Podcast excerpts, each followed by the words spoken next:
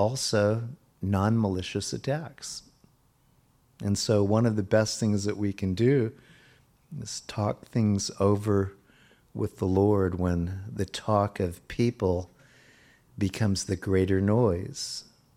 We have to be mindful that we're always subject to the Lord.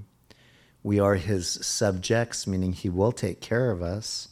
But we just have to be very mindful that not everything that we hear or even imagine has anything at all to do with us being less in God's eyes than what we know His Word has told us. He's that's not the way He works.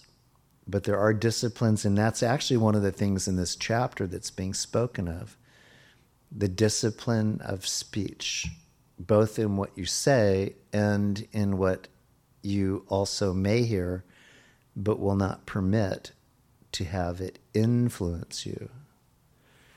So in 14, it says, The heart of him who has understanding seeks knowledge.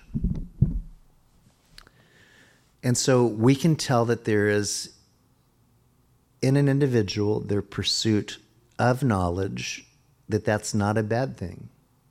There are a lot of things that we can pursue, but there seems to be a complement that for him who has understanding, he is seeking knowledge. He's seeking knowledge.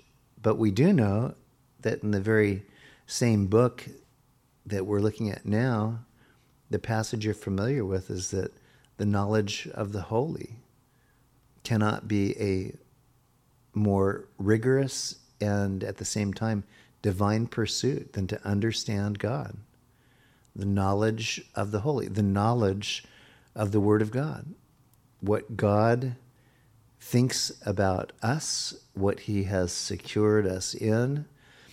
Um, you know, His His endeavor is to protect us, and this is in the process of perfecting us. And we have to believe that. We have to believe that He is protecting us as He is perfecting us. And we're all going through that, right? There are some things that, for instance, we can't fully say, why now, why me? Didn't I already handle this five years ago, 10 years ago? And, you know, one of the sequences in life is that God allows certain phases of it to repeat, almost like being on a track. And the bottom line is, in a track event, the one who tags that tape has had to take, if they're middle distance or long distance, they've had to take laps. The sprinters, they just have to make it down a straight, narrow pathway, maybe a hurdle or two in their way. They're still working very hard to get to the tape.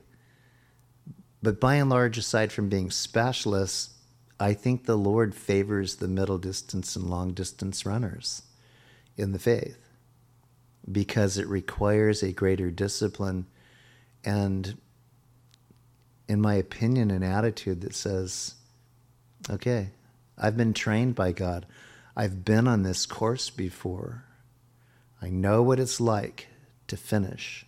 And I know what it's like to finish stronger than I did before. Therefore, I know that I will finish stronger than where I'm at now. That's one of the patterns. We finish stronger than where we're presently at now. And all it takes is hitting that tape and trusting the Lord for the next meet. And so, with regard to this evaluation, when we're in pursuit of the things of God, which we are tonight, God looks at this as we might liken ourselves to athletes, and He says, You're doing a great job. Good for your soul, good for the team, good for you. And so I like that.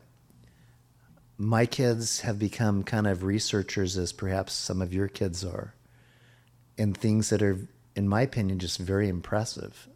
Um, and they're good at finding things out. You know, we've um, my kids have all of a sudden taken an interest in nutrition. Now, most of it, in fact, all what they are saying is good stuff. It's good stuff. It's just when it all of a sudden starts to look directly at me, it's hard stuff. It's what? No sugar? No sugar. Well, God made sugar. That that couldn't be on one of the no-no lists. what? No carbs? Are you kidding me? So at any rate, you know what I'm going through. Um, yes, you know what I'm going through. But um, but what I found fascinating is that they are really trying to biblically anchor what they are in pursuit of, so that the wellness of their father is something that hopefully can last longer in their formative years. I understand that. So in these pictures right now, it's both being able to admire those who are in the pursuit of knowledge and their understanding of God, what He's desired to do. And all of us, I know that right now, we've been blessed by people who've given us godly counsel in the knowledge that they've received from the Lord in the things that pertain to us. And so let's move on. In contrast, it says, But the mouth of fools feeds on foolishness. And so we have been dialed in to know what a fool's behavior looks like. And we also know that that person will not change until they are changed ultimately by the Lord. And that's a choice they have to make. Their endeavors will be foolishness. I run into people that by choice behaved foolishly, but it's interesting because they, they keep they keep seeking me out, and I believe they're seeking me out for a provision of some type from the church, but it's going deeper because when some of the texts roll in, they're questioning their life and the choices that they've made in life that have put them in the position that they are in right now. And so when I at times don't necessarily know how to evaluate it, you know, I'll look at John and who knows at times certain people better than I do, and he'll help me evaluate. And but what I am saying is that there are those who both pursue foolishness and they are fools, but when they see us and when they see how God is blessing us, they actually are in pursuit of a change of heart and a change of lifestyle. And I'm hoping to see that one of those individuals comes in tomorrow because I think he's tired of what his choices have led him down a very dark path and, in my opinion, a very harsh living condition. I'm hoping to see him tomorrow that the foolishness he just resigns from and the knowledge of the holy he becomes a pursuer of the fool, though, just feeds on foolishness, and it is sorrowful because of what it does to them. In verse 15, all the days of the afflicted are evil, but he who is of a merry heart has a continual feast. One of the difficulties in this passage is that there are people that are genuinely afflicted. All the days of the afflicted are evil it was not unusual for these to be penned in what we would say almost an ecclesiastical manner. In other words, what Solomon had penned in some of his most profound writings were evaluating in his discoveries the vanities of life, saying he tried this, he did that, he went after that, and it led to nothing. And so I have to believe that in this, it's not the godly afflicted because the godly will be afflicted. And they don't levy every incident as of all evil, as if evil is overwhelming God or if evil can overwhelm us. So I do believe this is one of those kinds of things in which the reflection is a person that without the Lord perceives that all affliction is evil, as opposed to God's design to provoke an individual that in their affliction they need Him. He's ready to answer them. Most of us have drawn close to the Lord not because of how easy your life has been, but because of how difficult it has been. We found ourselves on our knees. It's called humbling yourself time and time again. How many times do I have to do this? It just depends. It's God's prerogative by how often or frequency He permits the things that we would say are afflictions to happen. And we don't understand, you know, why them or why me? I just got out of the last one. Why am I in another one?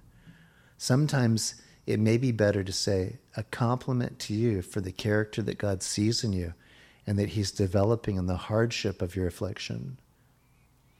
I was known in a season down in Mexico, which I laugh at to this day, as the most afflicted man on the face of the earth. I don't know how I got that title, but I was. There were those who perceived me as the most afflicted man at the mission. What they were seeing was the Lord putting me through interesting crises. But what I know they saw more importantly than that was the cross that I was showing them. I laugh only because I think I've seen others in greater crises than what I was in. But it was down there in that season where it was with rapidity. I'd finish one thing and move into another thing and another thing. I didn't break any bones, but I definitely had displacement of body parts. I had very interesting afflictions. And one of the things that I was choosing to do down there is not per se rely on any resource but God to get me out of it. I also had to learn at times that the resource that in fact God was using to get me out of it was from someone. And I had to learn the balance of when to receive and when to stay the course and simply trust Him. But I do believe here when we talk about the afflict the affliction of people and their assumption is that it's all evil, that's not true. We live in a fallen world, but not all in this fallen world can be titled as evil. And so when you look at this contrast, it then comes back and it says, But he who is of a merry heart has a continual feast. And so this again is that, in my opinion, the contrast says, So what am I going to choose to do with my heart right now in my affliction? And this seems to indicate that it is a merry heart that God will give us in the discipline of rightfully evaluating our situation. I can be a bemoaner and one who's choosing to make that how people identify with me.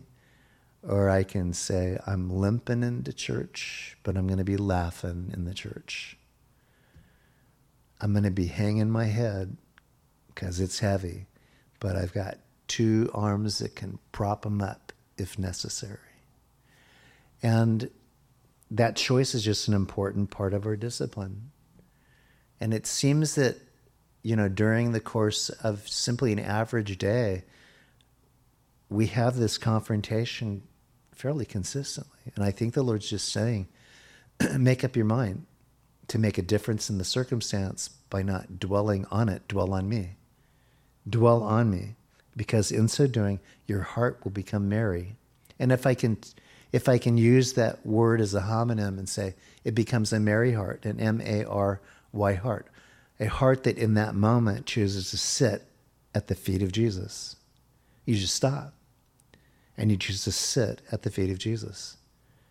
You speak things that he is worthy of hearing. Praise to him for what he's done. Thanksgiving as well for what you've received. In this little girl that fell from her bunk, I was just kind of like, wow, we, the guys, we were talking about, well, we got to get bunks up in the, in the D house. And now I'm going, bunks, they're bunkies, they could get hurt. But I'm going, no, we had bunks at our place and we lived. that was an incident that became an accident.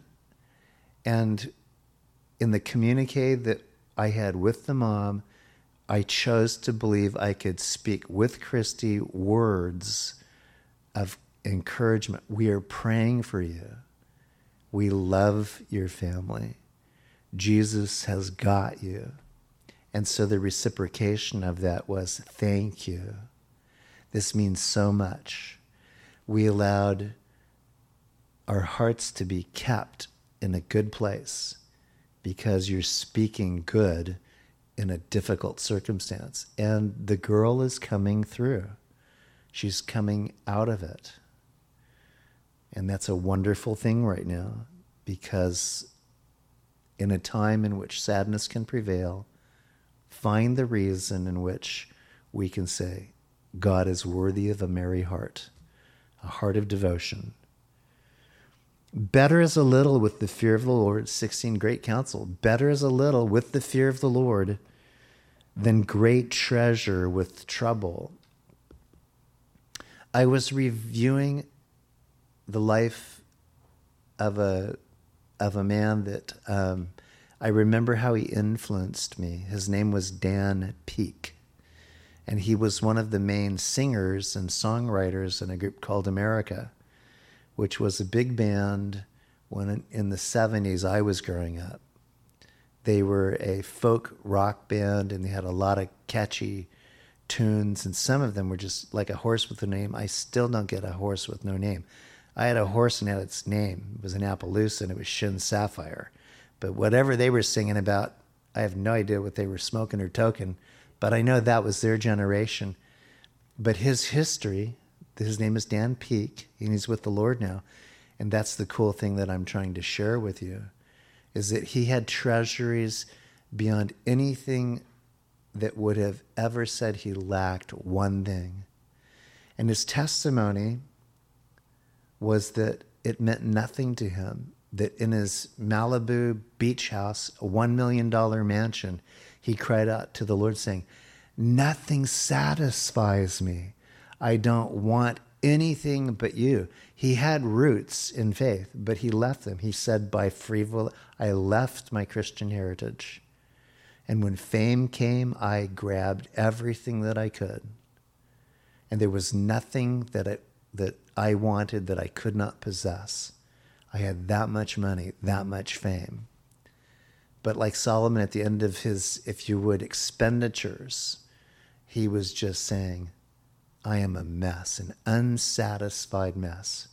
And I'm messing up people's lives by what I've become.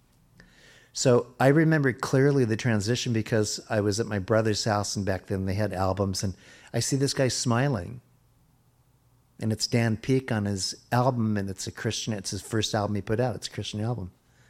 But I see this guy smiling, and it, it just drew me to the album jacket. And then I flipped it over and it was this guy running down the beach with just this big.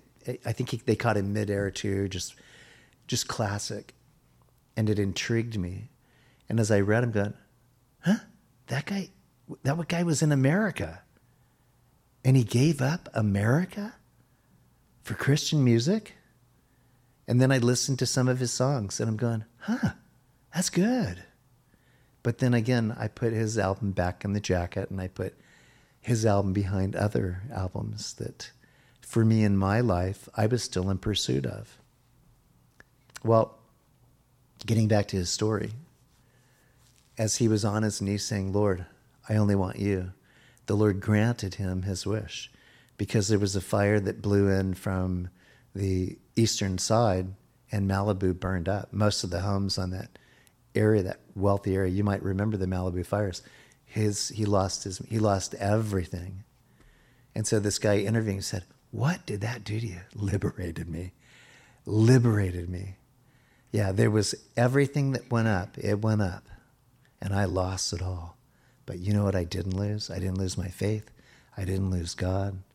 My marriage was just blossoming, and I had a reason to sing other songs. And so it was a cool testimony he passed away about 11, mm, about eight years ago, I think. No, 2011 is when he passed away. He did a final concert for a friend that opened up a coffee shop after he'd been interviewed, and he was very fruitful in his ministry. Um, age of 60. And I'm just going, who would have thought? But there was so much more he could have contributed. But see, the bottom line is, is the main contribution he made was giving it up. Doing what he could do in the time that remained because we don't know the when. We just know it shall happen. And I just found that to be so impressive. So, Dan Peek, you can look him up, and uh, a fascinating man who exchanged his worldly treasures for kingdom treasures. And what a difference. And his, his uh, guys, they're all older now, they're in their probably mid 70s. Um, they scratch their chins. And, and when they get asked about Dan, they go, Yeah, Dan was quite a character. He just gave it all up. He just basically packed it in, said, I'm quitting, I'm leaving. He just did a Jesus thing on us. Well, how are you guys with that? I don't know. Do we have anything that we can do about it? I mean, it was just a fascinating interview. And that's because he discovered that the treasures that he possessed had trouble that followed him. And he said, Lord, it doesn't satisfy me. The troubles are following, but the joy isn't here. And that's just a, we just never know, never know. And so better is a dinner of herbs where love is than a fatted calf with hatred. A wrathful man stirs up strife, but he who is slow to anger allays contention. There you go. Anger management is as simple as this verse.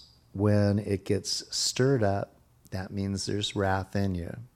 The propensity to be a judge and to convict someone and to let them have it. So we've all been there. And most of that junk with my life happened in my junior high years, where you had to prove who you were and what you could do if somebody wanted to pick on you. I mean, crazy. Our school system teaches how to be rebels and fighters, and at times disrespecters. But at any rate, this says that a wrathful man is one who stirs up strife. So if there's a strife and there can be an individual that's cited for it, that individual is filled with wrath. That means they don't have the peace of God in them. That's an important principle. Wrathful people do not have the Spirit of God either abiding in them or having control of them. Some, in the newness of their faith, do still have wrestlings with anger, temperaments. But this is telling us that wrath is one of those things that is a means by which you can make an assessment. If he's stirring up strife, he's a wrathful man. And if he's a wrathful man, then it means very likely he does not have the peace of God abiding on him, but rather the wrath of God. He who is slow to anger allays contention. And so the discipline is slow it down. Slow it down because it's going to have on the reciprocal side of that contention being subdued. Not by this, but by the fact that you're taking control of yourself, and God will then take control of the other part of it. The way of the lazy man is like a hedge of thorns, but the way of the upright is a highway. And so that probably means is that they are easily able to inflict wounds and it's not necessarily associated with their temperament it's associated with their industry they've got nothing better to do except to poke at prod wound individuals who have a lot of things that are better to be done and so this is commending that the way of the upright is a highway. For this individual, it's a bramble hedge, it's a blackberry vine. Whatever you can look at that says, man, you're going to get torn up with that kind of attitude or life, the way of the highway is for that individual that is upright, just upright. It means that they have a standing with God and they are, in a sense, rather than cast down, their foot's on the rock. A wise son makes a father glad, but a foolish man despises his mother. That's an interesting contrast. But I do believe that right now, that saying that a mother has a place deeply in God's heart, that is to have a manifestation of great respect and honor. And so moms are both worthy of it, and it is essential that kids are raised to understand that. A wise son makes a father glad. Sometimes there can be biases in the home. It happens. The Bible's replete with biases of fathers and mothers towards their sons and daughters. And this is just a balance right now on that. But it is, in my opinion, one that is corrective as it is bearing up the um, essential expectation that sons and daughters are those who um, honor their mother. Folly is joy to him who is destitute of discernment, but a man of understanding walks uprightly. There's again the word being used there that indicates how we ought to walk. Ephesians will tell us circumspectly, that means anticipating our behavior as being worthy to be noted, and we are also sensitive in where we're walking, what we're doing, how people see us. I like those things as well. Destitute of discernment, we've made entertainment um, actually boasting in this kind of activity. I still remember this program. I didn't watch it frequently. I just remember it came out through the MTV uh, channel and I believe it described an animal, a donkey, the other version of the donkey. In King James, it's there right in front of your face. But the whole thing was stupidity on steroids, stunts and terrible things that this guy and his, you know, friends would do for the camera. They were stupid he made a living off of almost killing himself and trying to actually press other people to do the same thing. Well, we've kind of got that going on with TikTok nowadays. There are people doing things, they are being persuaded by those who have no discernment. They're destitute of discernment. They've got an audience and they're telling the audience to do things that are actually very foolish, very despicable, very destitute of discernment. Without counsel, verse 22, plans go awry, but in the multitude of counselors they are established. Uh, one of the things that I, that I find is important about this is that it certainly has the suggestion of spiritual counsel that comes from the house of the Lord, from the brotherhood, from sisters that are anchored in the word. But the other thing is, too, which I think is preceding this, is the counsel that we receive from the men that have been sanctioned by God, anointed by Him to pen the scriptures that we read. We have counselors in every book of the Bible. We have the Holy Spirit Himself illuminating the passages of Scripture that we read. Most of us know what it's like when we're tracking along with either a teaching or something that we're hearing with regard to passages that are being read, and our heart gets stirred. There's something about it that we go, What was that? Where, was, where were you at? And what our heart is telling us is that's a word for me. And that can happen when I'm teaching. All of a sudden, where were you at? And sometimes I can say, I don't know. Well, this is where I was teaching from, but I, what, I'm not sure what it is that you say I said that the Lord said that's your word. And that happened with me too. And sitting before teachings, pastors would teach, and in their teaching, a word was given. And I'd say, That's for me. And so, as we look at this, that's why our midweek teachings and our Sunday teachings and our opportunities at home to be praying and reading, wherever that may be, our walks with God, wherever that may be. The reason being is that there's a multitude of counsel that comes. The history and the prophecy that's found in Isaiah is a huge comfort to us when we doubt is he coming back? And you can, and I always tell you this the fact of the matter is, is what is revealed in Isaiah was 700 years in advance of what Jesus fulfilled in his coming.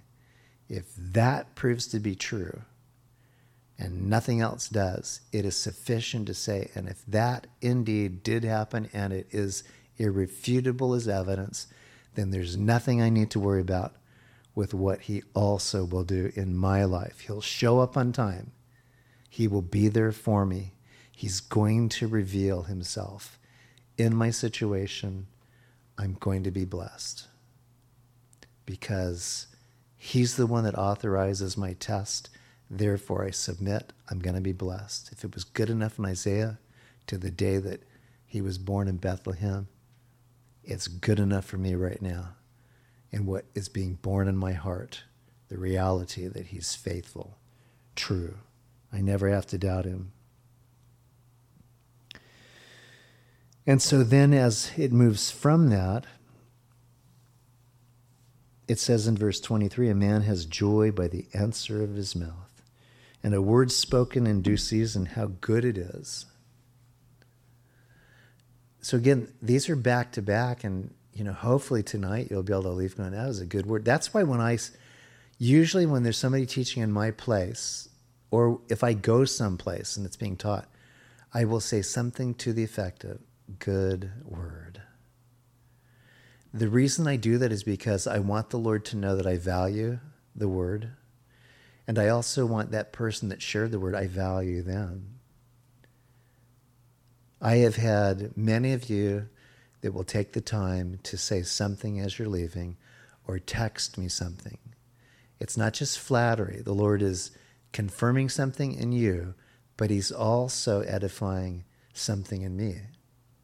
And so I'm realizing that in our spiritual lives, it's important to place in a value on the word that's being taught or the work that you're seeing He's doing through you, I have no problem, and I do laugh at times when I give a compliment to say, Oh, don't steal my blessings.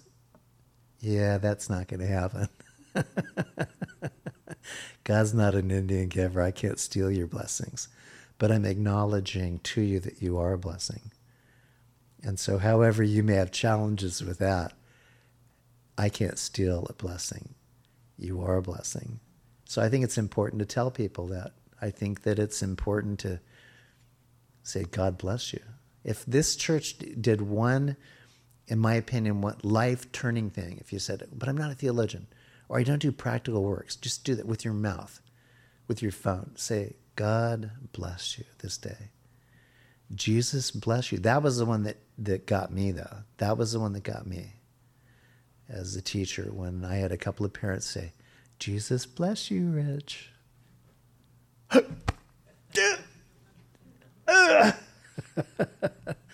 because the Lord was doing a work in my life that I was so slow to respond to. And so he just sent the, a barrage of parents that would just bless me back into the Lord's work. I think it's the most powerful thing that I've ever had happen to me. That's why I think it's a teaching moment.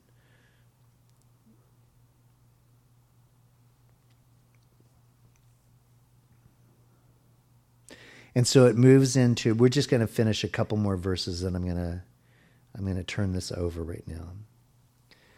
But the idea here is a word spoken in due season, how good it is.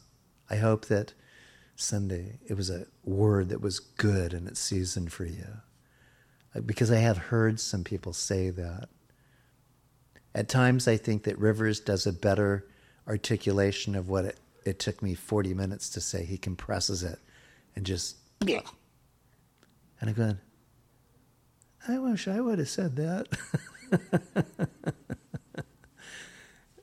but he's always one, though, that will give a an assurance, a comfort in what it is that I've done. At any rate, uh, we want to do that. How good it is, you know, when you leave here, how good it is. Lord, how good it is that I came, that you delivered me here, that you saw me through the perils that were awaiting possibly me there. Lord, the rains came and they've had an effect, and I'm the one that it's affecting. Lord, thank you for the rains that fill up the lakes for those who love to sail in boats and the surfers like. Lord, it's causing a dilemma in me, but how good it is that right now I don't need an ark. I just need your strong hand. The way of life winds upward for the wise, that he may turn away from hell below. And this is simply saying trajectory. There is a place called hell, but my intent, God would say, is that life winds upwards. His desire is to change the mind and to change the perspective of, an individual in which they are heavenly minded while they're laboring for a short season in their earthly tenure. The Lord will destroy the house of the proud, but he will establish the boundary of the widow. Again, the interjection right now widow, where's that coming from? Well, there are widowed women, and it is for them a perilous time. It's a time in which part of the strength of their life is gone in what we would say the earthly realm. But it does say in this, there's a strength that I give in the heavenly realm. And it's very interesting because the Lord's saying, I establish the boundary of the widow. That's a promise. I'm the one that gives what no man can give, and I establish it, which no one can take away. I just think that's cool. The thoughts of the wicked are an abomination to the Lord, but the words of the pure are pleasant. Contrast again. Pleasant words, God loves pleasantries. The proper British pleasantries. It's something that indicates pureness. He who is greedy for gain troubles his own house, but he who hates bribes will live. So, one of the things that helps us avoid greediness is that we are not so easily persuaded by what we can get out of something. We're just givers. I choose to be a giver rather than what I can get out of something. Therefore, my hands are free. They're released. I have a liberty in that. The heart of the righteous studies how to answer, but the mouth of the wicked pours forth evil. There's a healthy reservation on what your answer will be. And I do believe that sometimes it's a great discipline to say, I'm going to pray about that. I'm going to pray about that. Well, come on, can't I get an answer? Yes, after I pray. When's that going to be? Because you're one of those guys that prays a long time. Yes, I do. I'll get back to you. and sometimes I think that that's exactly what the Lord does show is that patient prayer that may delay the answer is the right thing for the person that wants the immediacy of confirmation. You can't go wrong if you say, I'm going to pray about it. But in the meantime, I will pray with you concerning it. That's a good thing to say. I don't have an answer for you now. I'm going to pray about it, but I will pray for you now concerning it. And that's what I think we all should be doing. When people come up and they share, before we part from one another, let me pray for you on what it is I heard. Let me ask the Lord to bless you and what you're going through. We can all do that. You know, if you guys did that as the majority, I would be able to stand by the doorway so bored that I'd probably go next door to get a puppy just to entertain me because all the ministry would be happening here. So I like that. The Lord is far from the wicked, but he hears the prayer of the righteous. So this is another one, these back to back, just affirming scriptures. He hears the prayers of the righteous. And your righteousness is a standing you have because of your relationship with God through his Son. He hears you. He doesn't have cotton balls in his ears. He's not distracted. Keep those things that are dear to you before him. The light of the eyes rejoices the heart, and a good report makes bones makes the bones healthy. So give the good report. Let God hear your report card. Let him hear a good word about how he's doing in your life. Because it makes your bones healthy. The ear that hears the rebukes of life will abide among the wise.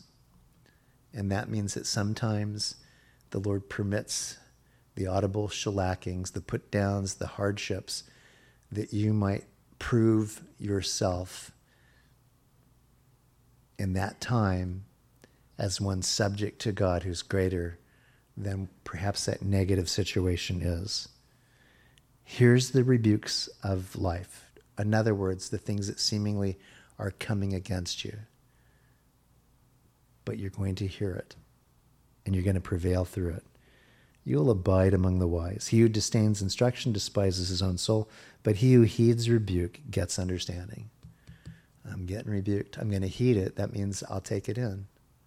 That's one of the biggest disciplines because what we want to do is defend ourselves. And there's nothing wrong with defense, but if it becomes the priority in every situation, then you're going to become prideful. The Lord actually teaches us that there are circumstances in which pride is to be quenched, done away with. And usually it's attention by what it is somebody's saying to you or presuming about you. And you just have to be one that says, ah, but the Lord doesn't think that way about me. So why do I have to fight? How about just nodding my head? Mm-hmm. I see. Or thanks for bringing that to my attention. I'm not saying I'm the best at it. What I am saying is that it's a principle that's important for all of us. Listening is so huge. And the problem with at times with being a teacher is that our mouth is used to just going. And you guys, yeah, I know. You said you're going to stop three verses, verses back. Verse 33 The fear of the Lord is the instruction of wisdom, and before honor is humility. That packages it all up. That is a central verse concluding this proverb on the utterance that comes from our mouth. And I love that one. Notable is that verse, that placement of it. The fear of the Lord is the instruction of wisdom, and before honor is humility. It's just a season.